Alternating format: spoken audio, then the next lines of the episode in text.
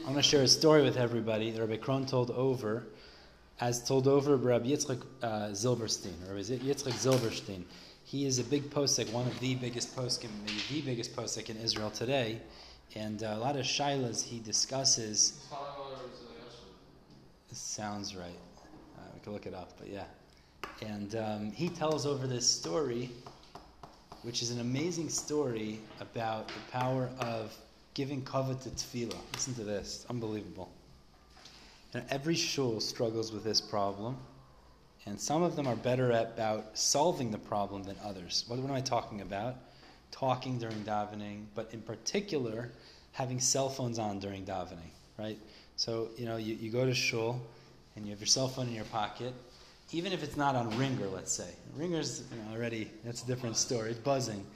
You can't concentrate because you're pulling it out. It's just one text, yeah, but then you're not focused, right? So, and unfortunately, it's, it's a shtickle ep- uh, pandemic, the epidemic. This, this thing affects a lot of shuls. So, there was a shul in a place called Ma'ale Ephraim.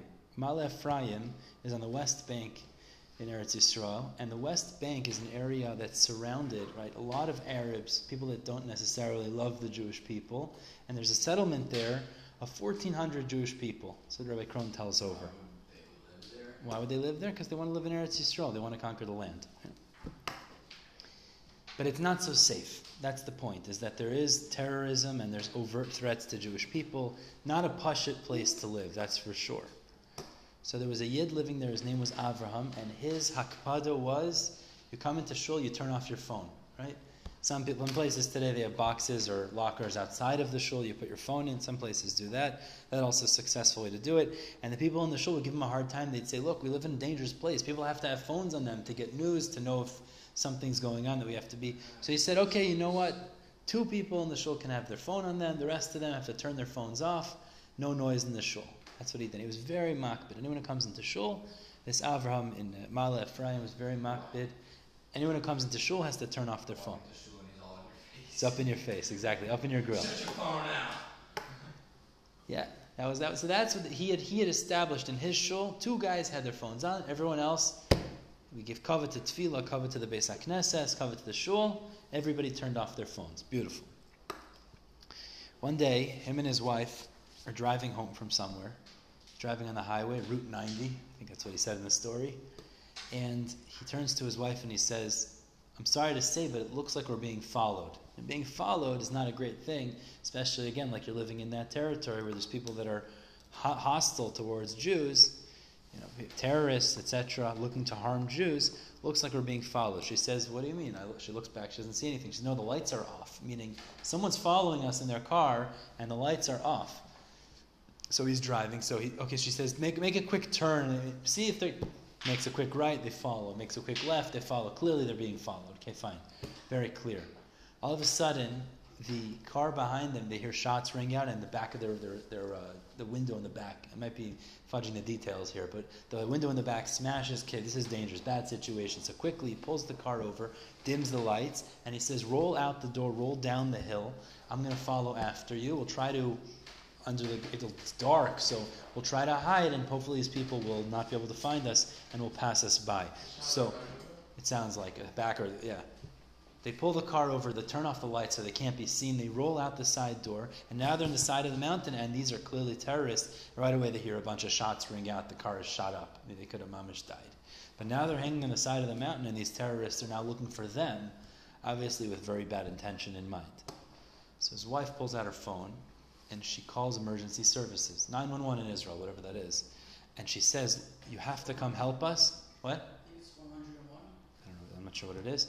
You have to come help us. We're on the side of Route 90, and there's terrorists here that they're going to kill us. That's going to be. So the, the, the, the, the responder says, You can't be calling me. It's impossible. Route 90 has no, the side of Route 90 has no self service. There's no, there's no phone service there. This is a prank he hangs up on her. So he pulls out his cell phone and he knew the number to the head of police in Ma'ale Ephraim, meaning he knew it was close by. He says, Look, we're on, this is Avram, we're on the side of Route 90. There's terrorists here. I guess they were able to talk and without alerting the terrorists. You have to come quickly because this is a very dangerous situation. And he says, There's no cell service there, but I take your word for it. He quickly rushes over. Sirens are blaring. The Arabs get scared off and they run away. Save this guy's life. Mamash saved the guy's life. For a month, he wasn't able to talk about it at all. He was so traumatized. Imagine that. I mean, it's extremely traumatizing. Near death experience, literal near death experience. After a month, he made a seudas hoda'ah. He made a party to thank Hashem for saving their lives. And at the party, the rabbi got up to speak and he said, There's no question in my mind that because he was so makbid about not using phones in shul, he had people turn off their phones in shul, in a place where phones weren't actually supposed to work, there wasn't cell phone service, his cell phone actually worked and saved his own life. HaKadosh Baruch Hu looked out, out for him because he looked out for HaKadosh Baruch Hu in shul and turned phones off. So when phones were not supposed to work and it saved his own life, HaKadosh Baruch Hu made sure that that phone call went through so that this guy and his wife's lives would be saved. It's a powerful story.